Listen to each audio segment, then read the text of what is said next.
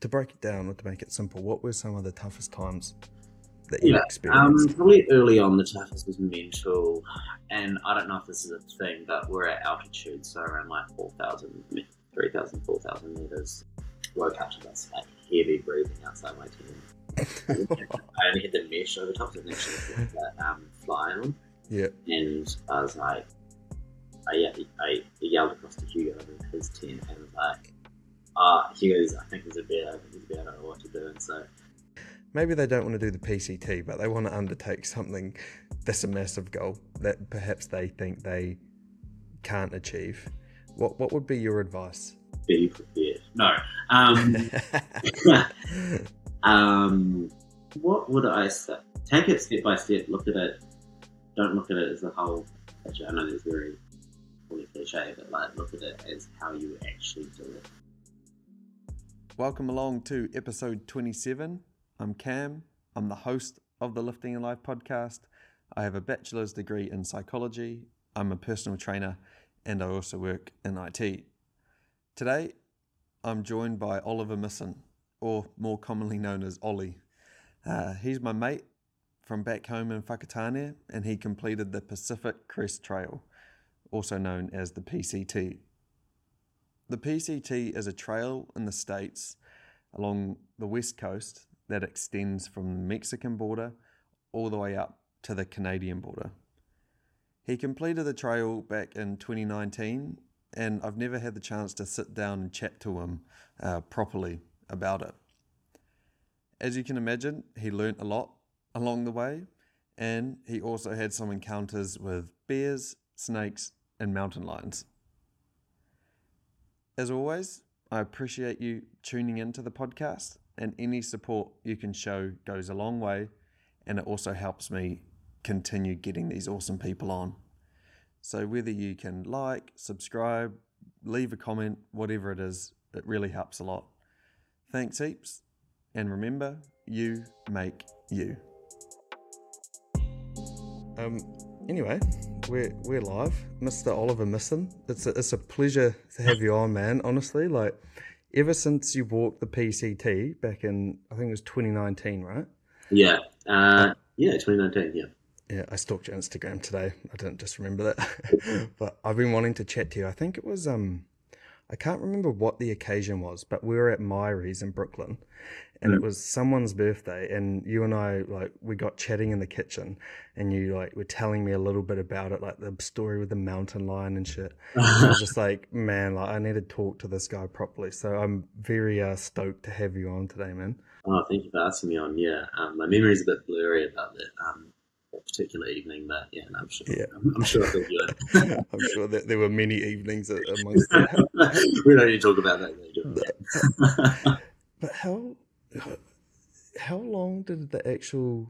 I, I'm keen to maybe start with some details Yeah. for people that like don't know what the PCT is at all. So I think we'll start off with because how long did it take you? Maybe we'll start there. Well, it took me just under five months. So we left on the 5th of May and uh, reached, so we left the Mexican border at, um, on the 5th of May and reached the Canadian border uh, on the 1st of October. So just under five months. And it's what was it? Four thousand k's. I googled that today. Like 4,200. Yeah. thousand two hundred. I got it there. Is that right? Depending on top of that if you want. But yeah, that's, that's Damn, bro. And there's obviously a lot to um, unpack throughout this this journey. So where where I want to start, I feel like it's the most obvious one. Why did you undertake such a, a massive journey? I understand that before it, you were like doing some um, like tramping, guiding, and stuff down Mhm. south. So you're already kind of in that space a little bit. But what compelled you to undertake such a massive journey? Yeah, I think I had got really comfortable um, outdoors, being a guide and kind of doing stuff around the Southern Alps and, and, and exploring that. And I, I got to a point where I wanted a bit of a challenge. I think I felt, um, yeah, I felt a bit bored. Or and also when you're a guide, you work the summers, right? So then you have the winters off essentially if you if you're going to go back into another season, and, usually that's the year before I had travelled, and I thought, well, what could I do if I wanted to do another you know, in the six months. And I was talking to people who had done it themselves. I met a guy who had done it, and pretty much I was just like, went home and researched it that night. I was like, I want to do that. And it's a bit of a process from there because it's become very popular since uh, movies and books like Wild um, have come out. Uh, that you know, I think five thousand people start it each year, and maybe five hundred finish it or a thousand finish it. It's it's um, yeah. So it's only about ten percent yeah, and then you have to get a permit. Well, you're meant to get a permit. Um, start. So then that's a whole process to try and get your um, try and get your slot to start the day mm-hmm. that you. Um, so you've got to apply online and wait in a queue and all that sort of carry on. So yeah, bit of a process there. But yeah, I guess to answer your question, I I, I saw it as an amazing challenge, and I also thought. And I remember thinking this at the time, it would be a cool thing to be able to like point at a map and be like, oh yeah, I walked that chunk of the yeah, and that's a massive chunk as well. And, and so I, I thought that would be a good story, if nothing else. Mm-hmm. And there's lots. Well, maybe there's two things. The first thing I want to say to that is that most of the time when people are bored, and uh, they're they're not enjoying their, their current situation. They normally like maybe move towns or something. They normally don't walk yeah. like four thousand k's. But I mean, I guess that meant you weren't bored for for five months. Yeah, yeah. Uh, what I was going to ask next was, what made you choose the PCT? Because there's there's a bunch of trails, right? There's like the what is it, the yeah. Trail, or like there's I ones like a bunch for Europe. Yeah, sorry. I had heard. Um, I had I had met someone who had done it right, so I had I knew I knew what the what the trail um, was like. I also I also quite liked the fact it was quite clear and the fact you know you, you start on the Mexican border and you end on the Canadian border. I thought that kind of achievement was quite quite a quite um quite catchy and quite quite a cool thing to see. Yeah but also just the um, scenery, right? Like I had seen videos on YouTube, I had watched them, and I'd just seen, you know, going through the Sierra Nevada from the deserts to the mountains in Washington. It just was very, it was extremely varied in, in, in its landscape, and the other ones tend to be a bit more um, same, same, if you like, um, the way. Yeah. So I guess I, I like the variety. Was, and I had, um, yeah, and I had just, I guess, researched it, and I had always kind of fixated on that one. In in 2017, me and Chloe went to the states and we went to Yosemite Valley. Yeah, yeah. So we like did a bit of a. We actually did the um, Pacific Coast Highway, but oh, yeah. except right by Big Sur, there was a massive slip, so we couldn't go and see it. And that's arguably like the most scenic part oh, of no. it. Yeah, so we like did that, and then we went to Yosemite Valley, and then I saw you doing that a couple years later, and I just like we got a tiny slice of what the scenery was like. Eh? So when I saw that you were doing that, man, I was super keen to see what all the all the scenery looked like there. It's actually incredible, like especially through Yosemite, around like Tahoe, the lakes, Southern California, you know, um, sorry, Northern California, um, and Central California and stuff as well. It's just absolutely amazing. Um, trail goes kind of close to Yosemite, but you kind of can dip off and we, we caught a ride into Yosemite for a couple of days and, and checked it out and then jumped the trail. But yeah, incredible, incredible place. Yeah. Now, where I want to go to next, I know there's lots of like superficial stuff and kind of deep stuff that we can talk about. So maybe we'll, we'll, we'll now let's start off a little bit more superficial. Really, just get into it. So, what did like undertaking such a big journey teach you about preparation? Because I, from the little snippets that you were putting up on Instagram, I saw you were like getting food dropped off at places. You had to swap out your shoes multiple times along the way, and so planning for a trip like that without having obviously had a bit of guide experience, but you hadn't walked for five months straight before. How did you even start to begin planning for the big trip? I'll, I'll preface this by saying I mean, especially before I'm I'm a shit. Um, I'm shit at prepping for anything. like I am very much see what happens and then deal with the consequences of my actions, but never take ownership for this. Yeah, that's a future um, Ollie problem. yeah, I, I, always think that's a future problem that happens. And I guess when I was guiding, I could see, I kind of learned, especially around uh, weather and stuff, how things can change, and you can always need to kind of have a backup plan. So, um, but I was different. I did it with my mate Hugo, so it was definitely more on the prepared side. I was definitely more on, ah, oh, we'll see what happens. And that, that ends in some pretty uncomfortable circumstances, I think, if you if you follow my logic on that one. Um, and I and I paid for it. For example, you know, I didn't prepare enough food for a, for a leg of the trip, and we still had 26 miles, I, I, um, 30 something kilometers, Yeah. uh, 40 kilometers um, one day. And the place we were going to was a small village, like a small town. Um, and the shop closed at 2, the cafe closed at 2 p.m. So I had to get there before 2 p.m. and do 40 kilometers. So I got up at 5 a.m. in the morning. My mate had bought a bit more food, so he was fine, but I didn't want to take his. So I had one muesli bar left, and I just got up, put my, put my headphones in, and just marched into town and got there in time for a burger. Um, so and, and and some food. Um, and then I yeah actually two burgers and fries and two drinks. Um, that's kind of the that was kind of how it went. Um, but yeah, so you know I learned I learned along the way that you know it does pay to make sure you've got enough, and it's definitely better to over yeah. But I still have this thing in my brain. I think where I love to get by on the bare minimum Mm. and just like yeah, I'm, I'm working on that as a word. A- Uh, it did mi- minimalist. Minimalist. It also taught me a lot around um, uh, making sure you've kind of got those bare essentials, I guess. So water, warmth, food, shelter, um, Mhm. and it's amazing how much when you don't have one of those and you need it.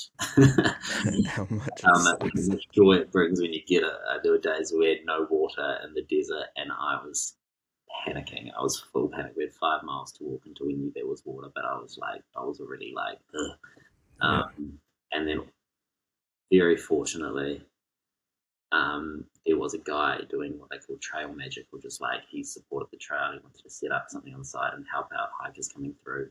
Usually, they do it kind of near the start because there's more traffic, of people coming through. And he had, we got there, and it was just like this um, uh, gazebo set up with uh, sausages, um, uh, water, coke, beer, um, Gatorade, anything we wanted. And I sat under there, and I don't think I've ever been happier. Yeah, it's amazing, eh? The the human staples. yeah, Noticing them. yeah, and same goes for like there were times when we were just soaking wet, and the idea of having to crawl into a wet tent at night, but and like there was just absolutely no joy in the group whatsoever. About a group of six at that stage. It was near the end, and we're just so over it, and like we're gonna have to be put on wet clothes, yeah. be wet, and a wet tent. Everything's just gonna be gross. And then in the afternoon, for like two hours, the sun just came out, and we just like stopped, hung out, hung out everything we had to dry, and it all yeah, uh, all dried up, and we were yeah again just um, over the moon. Mm, that's a, that's an interesting concept because it's actually something in a similar kind of angle that I've been thinking about. So we got quite sick after coming back from Budapest, and all I wanted was to be healthy again. Yeah. And I wondered, like, how do you take that mindset of that gratitude for health once you're healthy again, and always apply it? Like, do you find that that perspective of like, oh man, I just want to be able to dry my stuff out, and only worrying about such a simple thing? is that still a mindset or like are you still able to express that gratitude now you're like living a comfortable life in a in the city I think like the goal the goalpost shifts shift a bit, eh? Like yep constantly, yeah, yeah. I mean, it's a good point. Like, how do you continue just acknowledging? There's sometimes where I do, or there's like, even I found one of the things I'd listen to podcasts sometimes when I was walking, and they talk about food or they talk about being able to go get a flat white.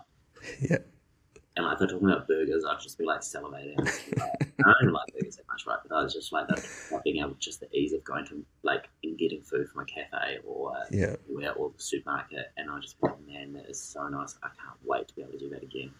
Um, or when I go grab a coffee these days, I sometimes think, oh, you know, what I would have done to get a coffee some mornings or like something like that. And like, it's not that I love coffee that much. It's just that like having, yeah, being able to being able to access, you know, food and food and drinks and and it's almost like it gives you just a little bit of perspective sometimes but like you say i don't think it is a sustainable mindset to always be super grateful to have water and to have food i feel like that's just not sustain like your brain isn't really wired that way but i bet like having that ability to have some perspective in stressful moments or or it must come in handy sometimes yeah, I just look back at I just look back in those tough like the toughest of the times on the trail and just try and um, remind myself, you know, how stoked I was at those different points just to have what I easily have right now. So yeah. Mm.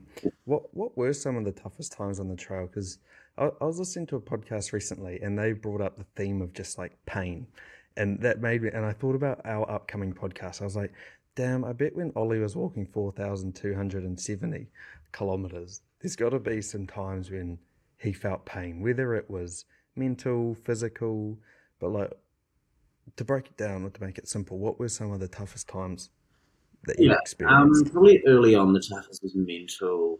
And I don't know if this is a thing, but we're at altitude, so around like 4,000, 3,000, 4,000 meters in the Sierra Nevada. And I've been at that height in different hikes and different times. And I always struggle quite mentally with it. I always get really like down um, when hiking at altitude. I don't know if that's an actual thing, but it seems to be a thing for me anyway. Um, and so to push through in those times were really hard. I was just really, like, really over it. Um, it was the most beautiful place as well. On the whole, the irony, miserable time. All everyone else is having it, having it, like, just loving it, and I'm just like, this, like, yeah, I'm just not in a good place. But as soon as we got over that, as soon as we got through that point, I was fine again. Um, so that was hard, and I don't, I don't really know why that is. It could have been that was one of the most isolated parts as well. So the whole um, fear of something going wrong or risk associated with that. Like it was, we were, um, it was a really heavy snow season, so it was everything was covered in snow, and we're having to cover go over passes and put on crampons, and it was all like pretty hectic and like high um, high risk and high kind of um, high stress, I guess, in, in the group as well. Um, and then other than that, I just before the end of about maybe four thousand kilometers in, I did. I woke up in the morning and something had gone wrong with my knee at some point in the previous day, and I thought, oh, okay, I can kind of walk on this. it's fine. And then as I continued, it got worse and worse, and some issue probably with my meniscus. Um, and we ended up taking we ended up going to a town that night and staying there. And in that afternoon, I was just really, really worried that I wouldn't be able to finish. Um, I was in quite a lot of pain. Um, and it was a very small town. I was trying to find a knee brace somewhere, and we even looked into I think hiring a U-Haul like 200 US bucks to drive to the nearest town three hours away. To buy expensive knee brace from Walmart. That was like the only option, right? Like if I did, yeah if I wanted to finish it, I needed to like start thinking that way. So um, I was just terrified of not being of like coming so far and not being able to, not being able to complete it. Um, fortunately, someone in the town came that night and had a um, had a knee brace, and I used that. But I was still like I was. I think I just took like Panadol, ibuprofen, and some Voltaren and gel and stuff for the rest of the rest of the rest of it, and I managed to get through. But it was yeah really really quite painful, eh? It was um, it was especially being what you would have been like at least four months in by that point, probably four and a half months in. Yeah, yeah, yeah. Uh, I think that night I went to bed and I knew that like it needed to probably, you know, like some things just get better overnight, and you yeah, like, sleep like, it off. Uh, you know, it's fine woke up multiple times at night and hopped out of bed just to test if it was not better yet. I was like, oh, maybe it's better now. like, wait, I need to be sleeping for the to get better overnight thing. and then in the morning, someone's like, how is it? I'm like, oh, it's so good. It's just, it's completely fixed. And I'm like, I'm fine. And then like one kilometer into it, it's like, ugh.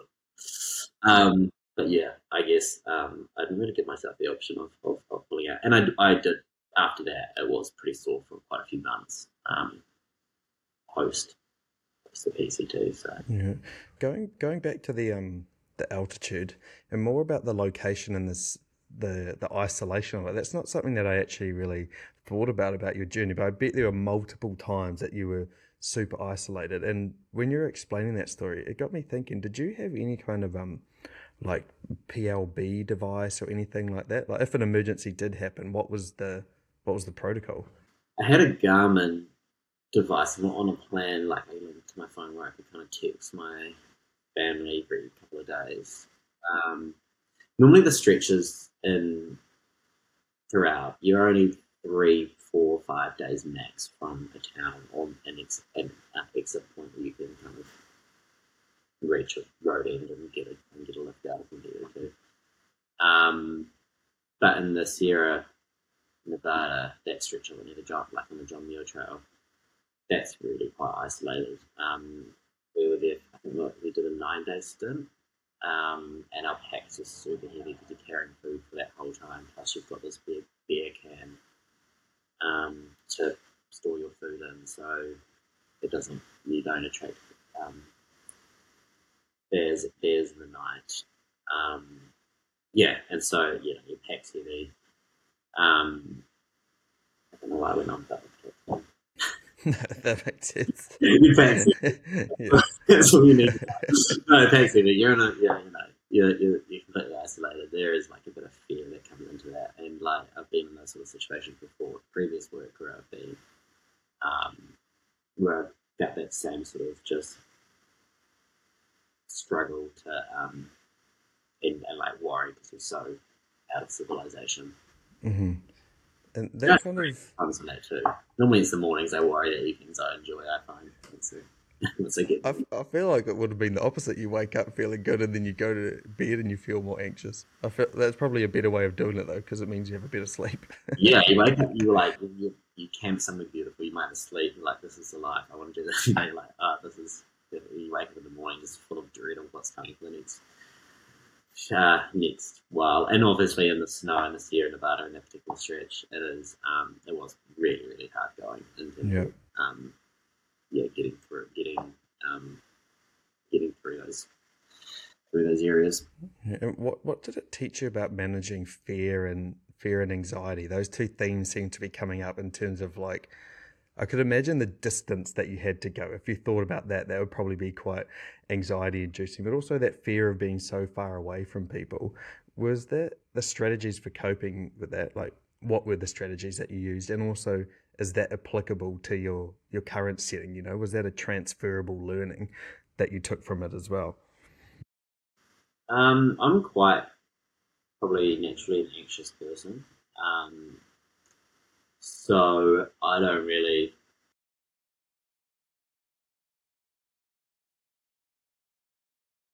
No, I don't think I learned. I think I could have really maximised that opportunity to learn a bit more. But um, Yeah. Was it just I- always just keep going? Was it just I, the like, there's another option, right? I didn't give myself another option. I knew Yeah. it would be like a bit shit. Um, I, if days were harder in the morning, me and my mate to start off the day would have our tents kind of next to each other and watch. They had um, on. We didn't have any. Um, not really, really was cell phone reception anyway, but we did have SIM cards because we didn't really want to be connected. Like, we didn't really want to stay in touch um, with anyone. We had our Garmin that our, we knew our family um, for us. So we downloaded episodes of The Office. Um, we and we figured out that we'd both do better each morning if we watched an episode. We didn't talk to each other in the morning. Woke up, opened each like our two be by each other, opened them up. Someone was in charge of coffee uh, in the little camp stove. hmm Made a cup of coffee, put on an episode of The Office. By the time that was finished, the day was a bit more bearable. Like your like, dopamine's up here. You're like, Yeah, yeah, yeah. ready to go. okay, I can actually face the day now. It would probably be like 6 a.m. Um, still. And then you just get to start hiking for the day. Um, I think you just, I think, I think it probably did teach me a little bit about like just pointless worries. Like just, you know, what, what am I achieving by thinking about this? I think the kind of the cruel thing is, is that when you're doing a hike that, you've got so much time to think. So one of the things I did was distract myself with podcasts or um, I'll play games, like I'll play games and make them work. Yeah. I- could imagine with the amount of repetition that you're doing the same thing over and over, you would have crafted such a routine and like gotten to know like what sets you up for a better day or what helps you Yeah, through that day. yeah.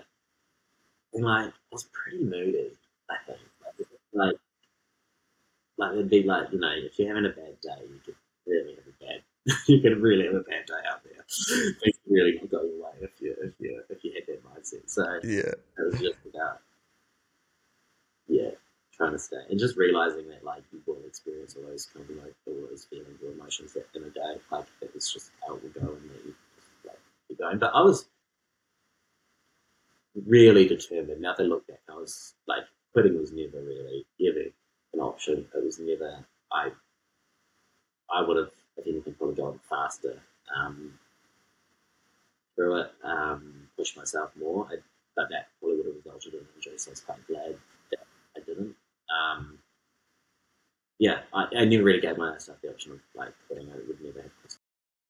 What What do you think it was about you? Because I feel like if people are listening and they hear that you're this dude who walked four thousand plus k's, at least this is how I would listen to this. You're so different to me that like that's something that I probably you know wouldn't ever intend on doing. And how do you see yourself? Like, do you see yourself as you know, is there something different about you that allowed you to do this and not give up? Or do you just see yourself as like an everyday person who happened to do this thing, you know? What was it about you that allowed you to do it?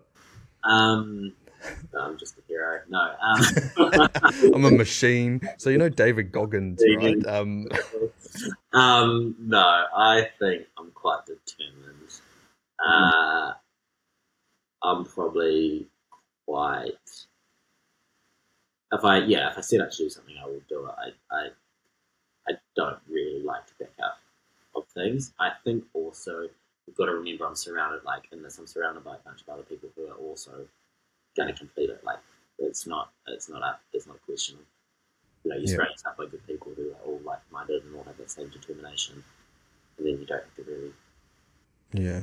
Do Do you think it's because that you obviously had a lot of buy-in for the goal too, like financially and like commitment wise, but also is it because it was such a meaningful thing and such a tangible thing for you to achieve? Yeah. What what I'm comparing it to is maybe when people are like, ah. Oh, I want to meditate every day, and then they like meditate for three days and then stop doing it. Whereas, like, obviously, you're geographically committed to doing this thing too, but you yeah. just like did it.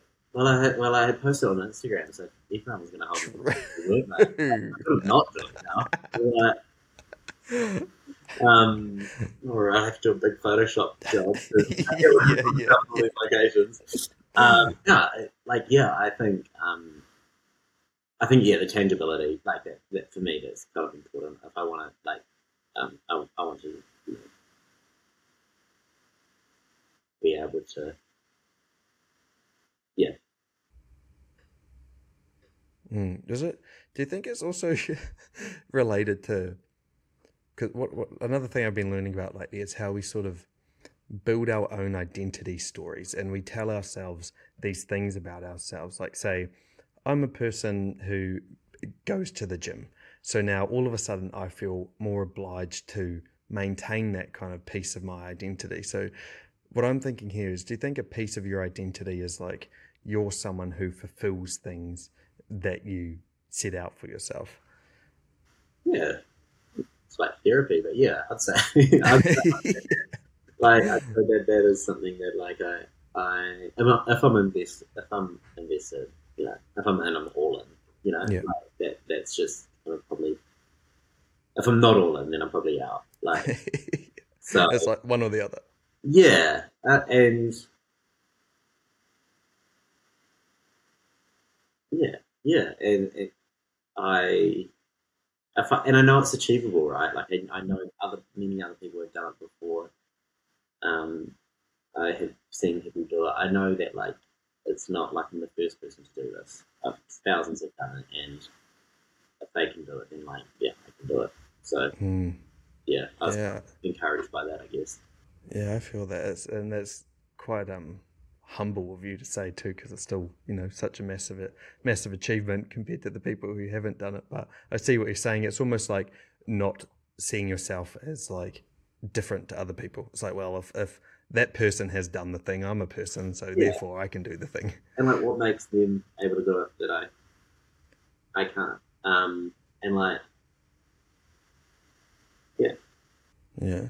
And do do you think like maybe it's not self evident or obvious, but reflecting on having achieved such a big thing that really added a big check mark to that whole identity thing of you're someone who's able to achieve things that you set your mind to.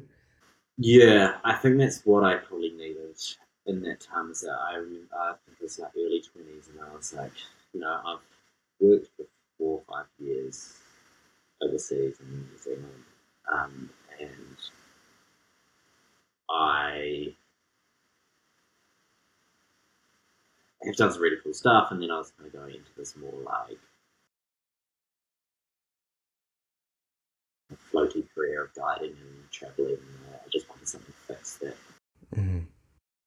could give me um, that I could that I could focus on and that could give me a bit of purpose for a while. I guess. Yeah, and you gain more purpose from that than sipping Aperols in Santorini or something. Yeah, yeah. Yeah, I mean it's arguable. I mean, time and place, but Aperols are pretty good. you can't do that six months, can you? yeah, And, uh, we're kind of already sort of touching on it, but from my um, very small experience of tramping in comparison to yours, I know that like it sounds like you occupy a lot of your time with podcasts and stuff, but I bet you there was time where you weren't listening to anything or you weren't watching Yeah. anything. And the time, yeah. yeah, and in those times, like, where did your mind go? Like, did you have any kind of self realizations or like any sort of big reflections on yourself? You know, did you did you teach yourself anything in that time? Probably. probably to go back to your former point, I probably realised I needed to be a bit more prepared. Um, myself in some When do you're hungry or something? I have any realizations? I just wrote a note. I'm just going to see what it said because right now. Yeah, yeah, yeah, yeah.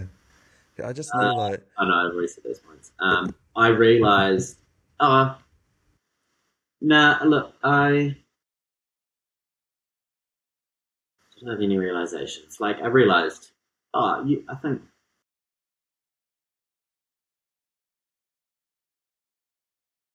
it's also okay if you didn't. No, to no. I like. I definitely did. I'm just like.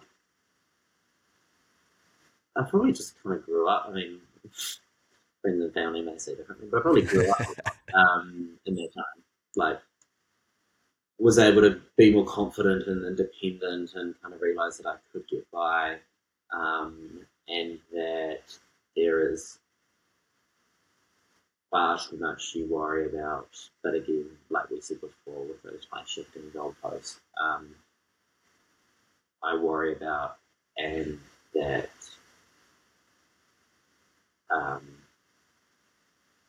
I probably backed myself more or finished that and knew my I knew how I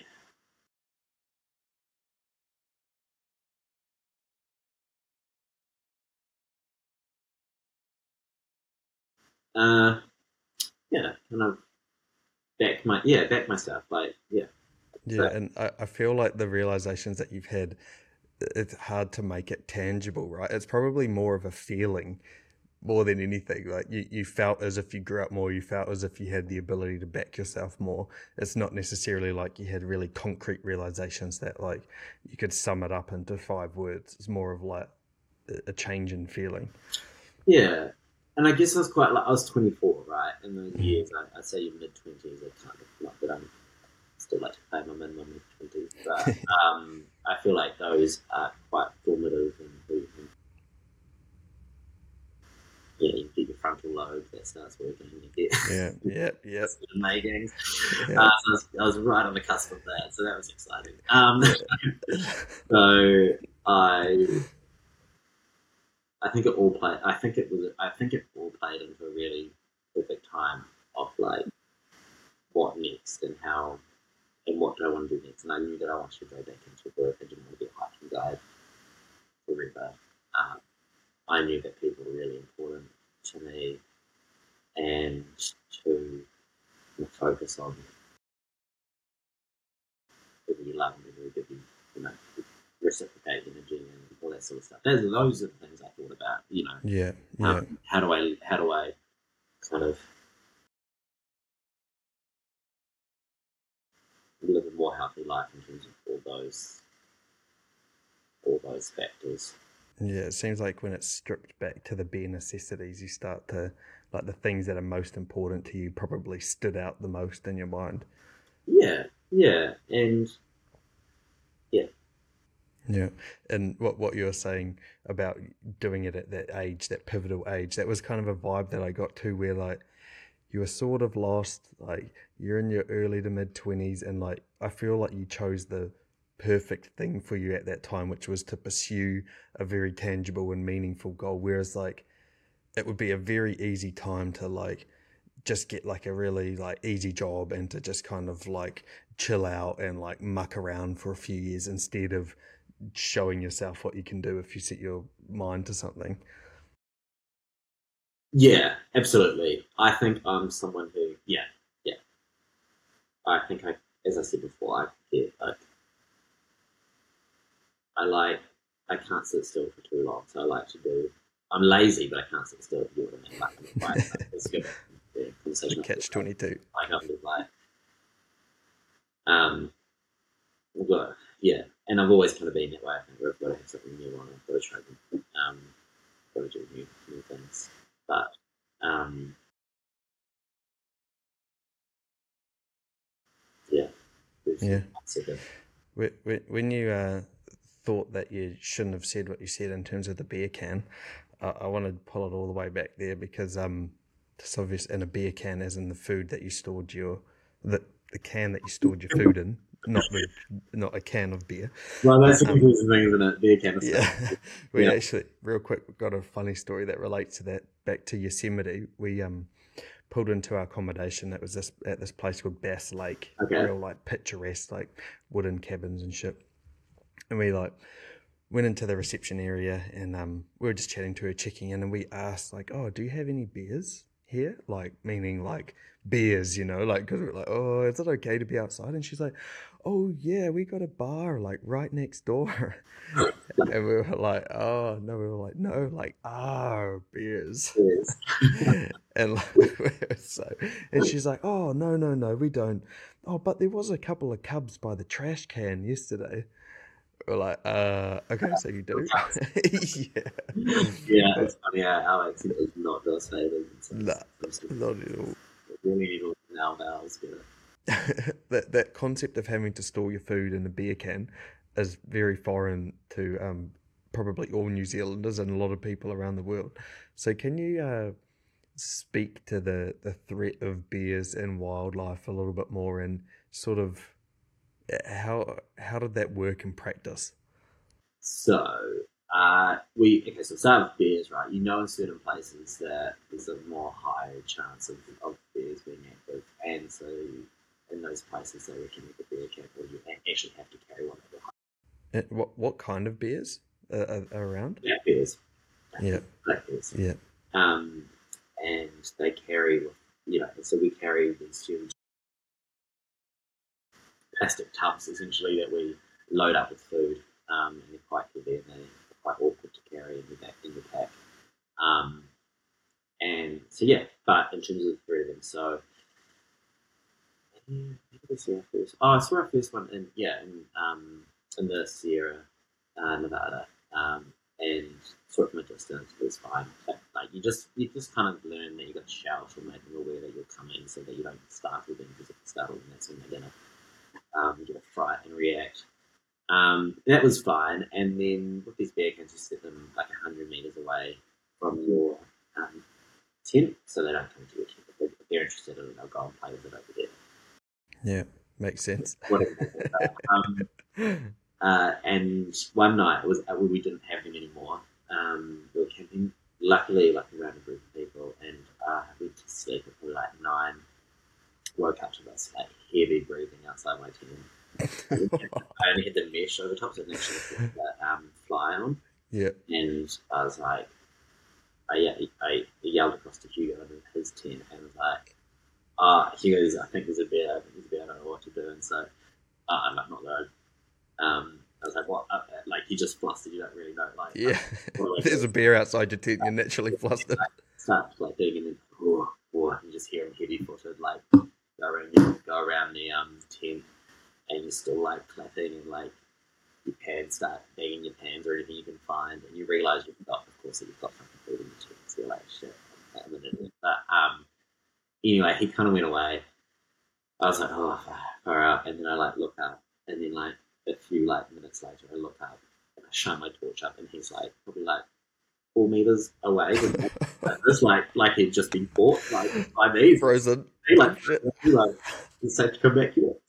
um, and so he, um, yeah, so Damn. Uh, did, did you get any sleep that night, or were you just I was fine. It's what? kind of like the idea of the idea of that fear is far worse than the reality, right? So, uh, I once I someone got out of their team, not one of us, but like one of the other guys got out of his team, and like walked, like scared the bear away a bit. So that was fine. Um, there were snakes, um, way too many snakes. Like I stood on a baby rattlesnake at one point. Um, no, no, that was a rattlesnake. Sorry, I saw this red like snake at one point. There were rattlesnakes everywhere. Um, they'd hide in the grasses, particularly as like we'll go onto the pavement as the sun was going down, just to get the last full warmth of the day. If you're not careful, you could easily like they're quite camouflage, so you could easily step on one. Is it Um, something that you would get complacent about? Like I, I feel like maybe for the first few days, all I would be thinking about is like all, all the stuff that could kill me, you know. Yeah. But then, like eventually, like, uh, oh well, you know. Is that something? That, did you find yourself getting complacent with that kind of stuff? Definitely. I um yeah, definitely. I first few days I was like on edge the whole time. Like, I was like, oh, this is gonna be a snake, gonna be a snake. Wasn't really one until like this massive one at lunch once. Um and I didn't kind of know what they like yeah, it was probably my first proper experience with a snake in the wild, right? So I didn't really know what they get up to and how they how they behave typically. Um, but yeah, no, I was always quite mindful, especially in like warmer places, about snakes. I always kind of like made sure I was um, aware, particularly in like long grass on the side of like year one, or would have this um, like app on a phone that had like GPS map that had the different kind of points where there was water or like locations of interest or where you could camp and stuff like that. And one of them was just like like this creek that came down and it was like a well known rattlesnake being there. So I just like as soon as I get close to that, I just bolt off. Don't get anywhere near that. Um, yeah, uh, yeah, you do get you do get more complacent as time goes on, and like I'm surprised there's no more incidents and things. yeah. And was I right in saying that you were being stalked by a mountain lion? Um, depending on how many drinks I had, I might have played up that story. Um, there was ten I- mountain Yeah, lions. I'll tell you the truth now. Uh, so were at the beginning of the early days, or maybe a couple of, maybe a month or so into it, and we were hiking um, at night because it was very hot during the day, so it was quite better to hike at night. And um, it's probably like 11 p.m. and we walked, I had gone ahead of my mate Hugo by a couple of hundred meters, um, and he was behind me, he torches on, and then all of a sudden I just hear this like scream from him, and I like grab my walking bowls, drop my pack, run back, and he's like, "Don't move, don't move," and then like looks at, he's like, "There's a mountain lion up there," and like he'd seen its eyes and and the reflection of the light, and um, eventually slowly comes towards me, and then we kind of like get out there fucking quickly. Like we we, we do like a mile and like a mile, a half. um, four miles an hour, probably like yeah, I can't think of get that part out. Um, uh, we um, yeah, did like like absolutely flying down, like walk slowly at first to make sure they weren't like Yeah. I wasn't following following. Um, and then once we were confident, I was at the back of my light, just looking around every five minutes. Fortunately, we came across this group of like fathers and their sons away for um, there must have been like a road edge or a campsite, a public campsite um, near. Yeah, so a group of fathers and their children, and they um, had um, they they like we walked over and like, you guys are I'm like, "Oh, we've like just like been stalked by a mountain lion." Um, oh, come in, like, and get us. and like, oh, nice. like we've got guns, like we're gonna be here for the night. Um, they gave us like, um, and then like just camp in here. We'll, you know, it's all good. We're all here. They won't come anywhere near us, and we're like, nah. So, and we must have like frantic little scared his like Yeah. hands running, running. Like what? You don't have a shotgun on your pack? Yeah, I know. It's silly. kind of thank, thankful in that moment for like the, the um, I, I- feel like that's even scarier than what I remember the story being. I don't remember it being like at night time, and I also don't remember you guys being like separated and you having to run back to your friend who just like shrieked in the in the darkness. yeah. He's like a brave guy. He was terrified. I think the next day we walked. We, we took a day off. We got to like a town and then we just like relaxed in the town for the for the night. Um, yeah, pretty terrified. Um, but part of the experience. Um, and then like we got like actually other people had been had been the mountain lion spotted in that area by quite a few people at that time. So it must have been fairly used to people, which is Yeah, pretty tame then. Had no reason to be scared then. yeah, if it was hungry. It'll be fine. And we're, we're kind of mentioning your mate Hugo here, and one one thing um, I'd be interested to hear more about is what did this uh, big walk teach you about friendships and and people? Because it's a long time to be with someone, and then also like it's a long time to you know get to know someone and learn more about friendships. So what what did it teach you? I think we both balance each other out really well in the sense that I was one, I said before, like, I could probably push it a bit more, and he was there to enjoy it. I was there to enjoy it, of course. Yeah, I enjoy it by getting it done. you know, enjoy it by you know taking taking off miles and miles each day. Um, it taught me a lot around like compromise and around the greater like you know I could I could I could go my we so we didn't we actually stayed together the entire time, which we weren't sure we would do. We walked we camped beneath the campground near um, near the same time, um, but I wasn't sure I would. Um, oh, sorry. I like we obviously both thought about times where I could have gone off, or he could have gone off, or whatever like that. And I think we both just realised that we would like the benefits of doing it together, of being safe, of enjoying company, of having someone to share it with was so much nicer than doing that. So we're Yeah. like, compromise. Of course, there was like arguments and things that happen along the way. Um, you know, if you're hungry, you're gonna you're gonna bicker, you know. Um, but yeah, it was it was really it was really lovely um, to share that with a mate and to and yeah, and to just to and and to yeah yeah learn I guess around like that's what we're saying. Yeah, that that would be um a, a bit of a learning. I don't know about you, like I haven't really, you know, had any tough conversations with my mates or really argued with them or anything. So was that something that was like new to you as well? You like having to have some hard conversations when you're both tired and hungry and you might not agree on something. I think we're both pretty good at setting expectations. Mm-hmm. before we got into a bad spot about what the day looked like. And, like, of course, there were arguments, but I could count them probably on one hand. Like, Yeah. it wasn't too. Yeah, it wasn't. It wasn't. Um, the things like uh, what time do we get up in the morning, or like someone, someone. He was not a morning person, far less than I, and so, and I would be quite set on like I don't want to be up, I don't want to be awake either, but like we're going to do this because we want to get to this town and we want to enjoy. You know, we want to get there on time and we want to do this. So like there were times where I would leave earlier and stuff like that. But those were usually where the arguments would stem from. Um, were around issues like that. We both um, very much bonded over our love of food and beer in towns, and would like get to a town, get a cheap hotel room, go to the supermarket, buy packs of beer, um, whatever we could that was cinnamon buns, anything, and then just go back to the Yep. hotel and watch TV until we both passed out. And that would be like heaven after like five days of walking and being absolutely disgusting.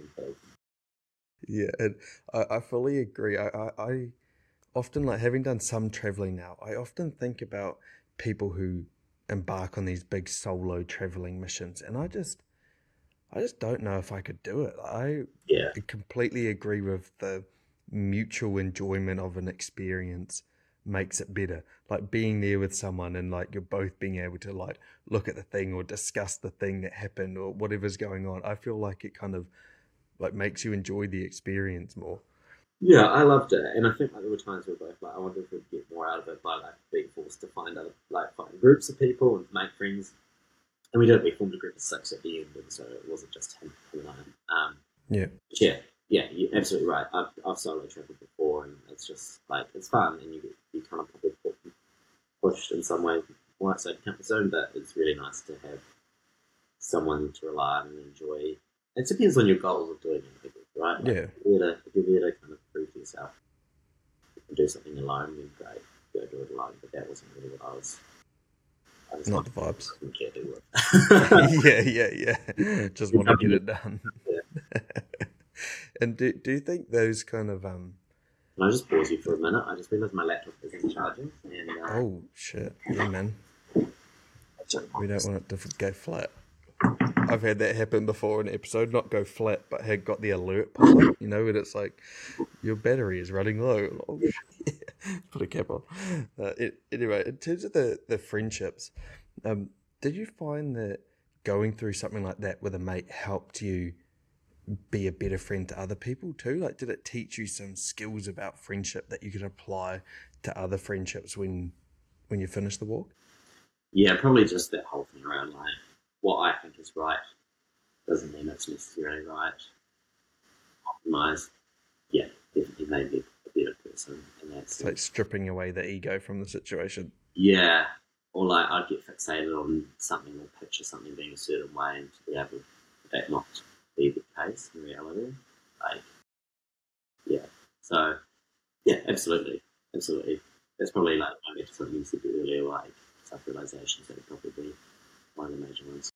Yeah. Well, one of the, the last topics I'm keen to delve into with you is the idea of stamina. So, doing this thing for five months takes a lot of stamina.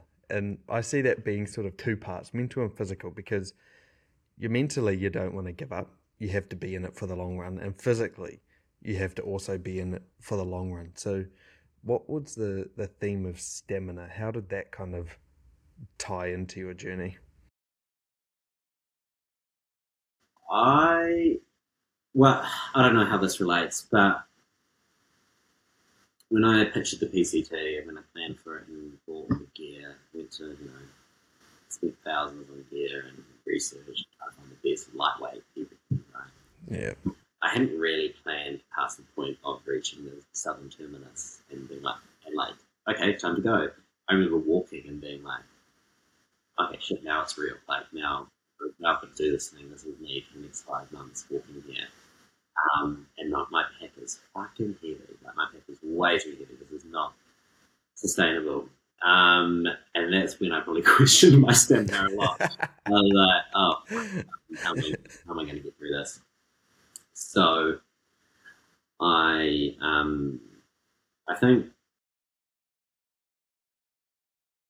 mentally wise mentally wise like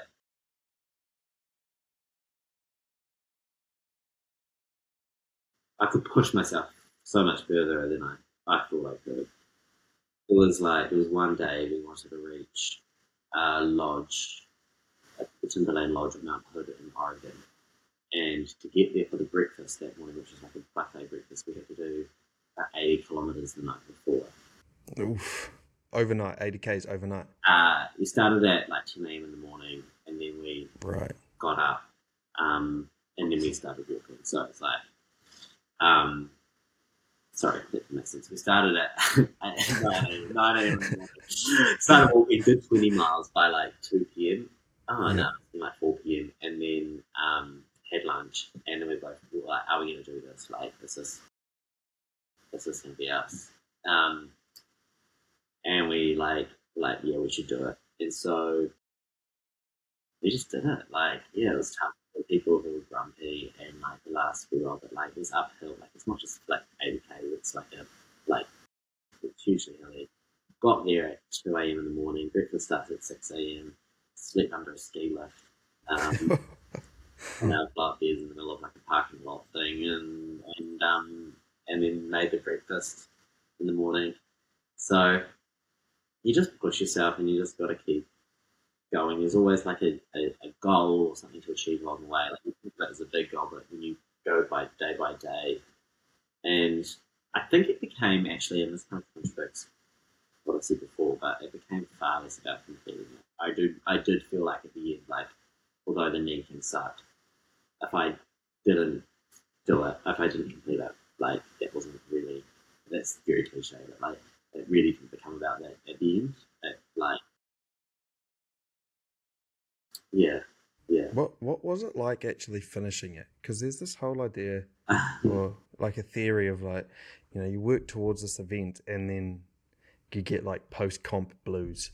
You know, Yeah. where you've worked so hard for the thing, and then the thing actually comes to fruition and finishes.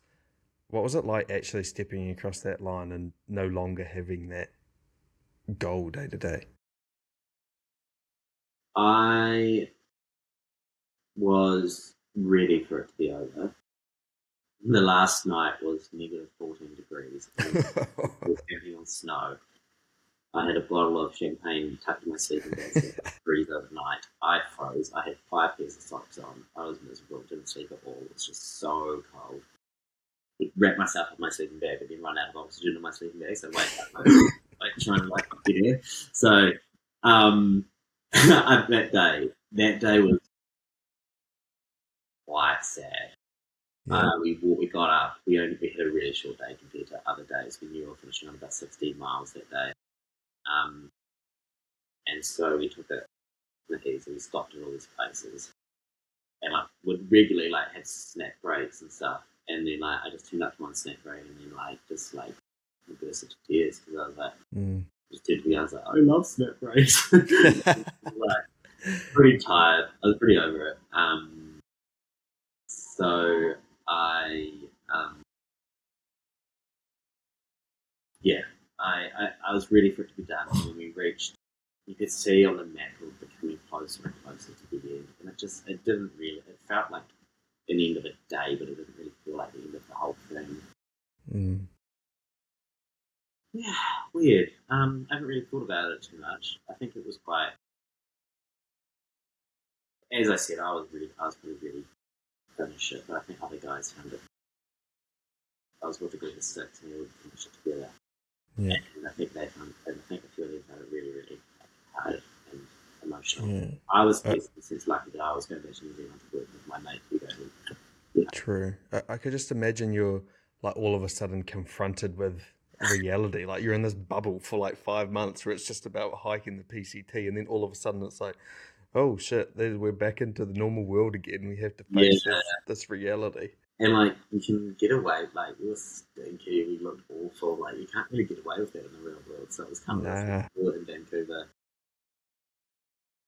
Yeah, yeah, it was sad. Like I think we all got a hotel room that night, and then went to Vancouver. All of us, pretty much all of us, went to Vancouver the next day and out there for a bit. Um, they've had another night there, but yeah, it did. It felt very low, low mood. From Mm. memory, it wasn't like it wasn't this big stuff like we were finished. I mean, Yeah. it was, but then like it was quite sad. And then actually, I got on the plane to go back to San Diego to visit some friends. Um, and I just looked in my wallet and I had like supermarkets became so meaningful because it represented food and hope. It Yeah. I had like um I hadn't really expressed like too much probably emotion at that point. I got um my supermarket I found my like supermarket card, my like like pub, pub card or whatever it was. And then just started crying on the plane. Oh man. Like, I was real upset that I wouldn't be able to go in with that same level of hunger and for like a Yeah. like a um supermarket over there again. And yeah, yeah, it was it was weird. I think like the next few months after that were quite strange because we'd kind of become known for something you would yeah, we'd become known like those guys who did that and of course Yeah. we working still with like um in the hiking It's like a big piece of your identity. area and like people would ask all these questions about it and it would be kind of hard to explain. But again, like it all sounds a little bit dramatic because if you obviously like a huge to be able to be in the position to do that and to and to and to um, complete it. And then we went into like lockdown and COVID and everything like that. So The exact opposite of what you were just doing. yeah, That's so I was like, I think I didn't actually mind that. I mean, stuff Yeah. COVID was horrible for so many people, but I, yeah, just being able to be kind of still and be forced to be kind of still was kind of quite nice for a while. Yeah, I could imagine the element of finding it difficult to relate to people once you come back. I don't know if I want to say confronting, but I could imagine it would be quite strange. Like even like for the slightest example of us living in the UK now, and if you go Yeah. home and you talk to people who haven't lived in the UK, it's probably a bit weird because you say like, "Oh, we went to Paris in the weekend," and like shit like that. It's just not very relatable. And so, having done something like that, I could imagine that it would be kind of like a strange sort of disconnect once you got back.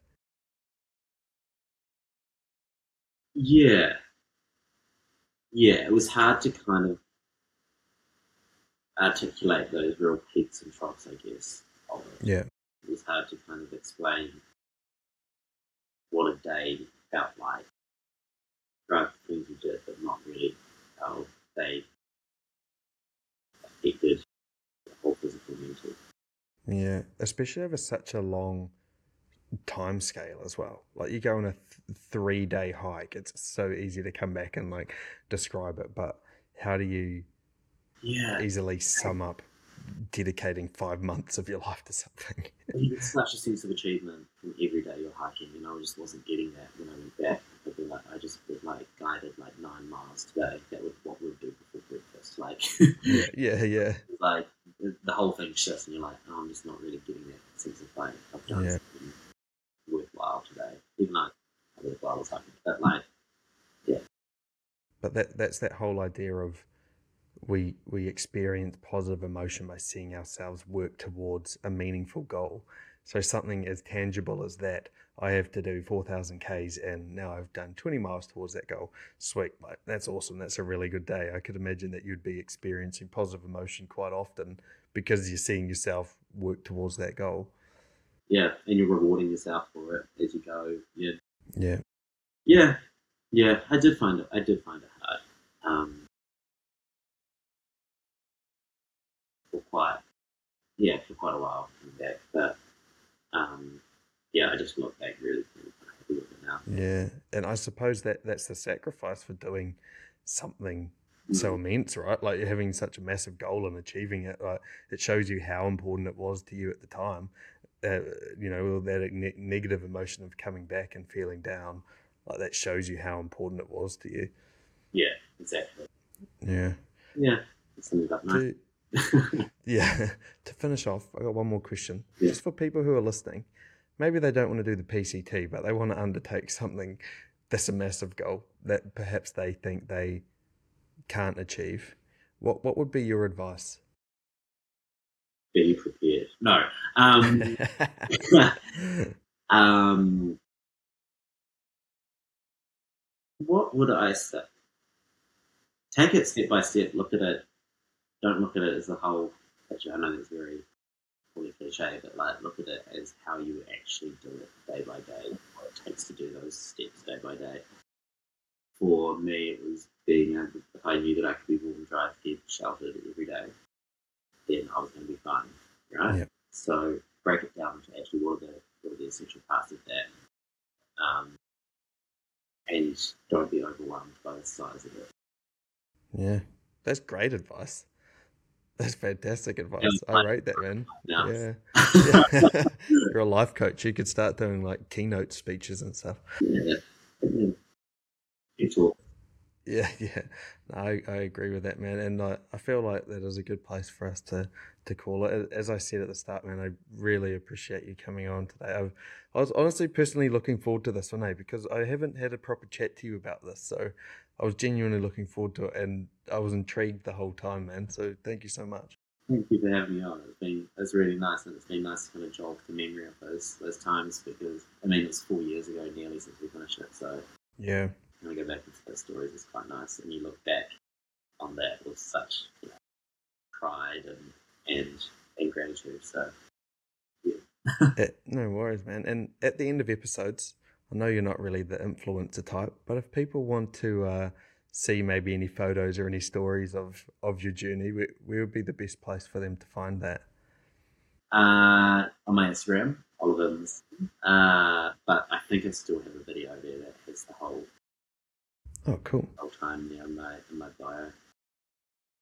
Used to do it when I was on Hinge, so people would um, Hey, be able to look that I was a cool guy. That, yeah. Like, yeah, I'm the adventurer. And what? I'm fun.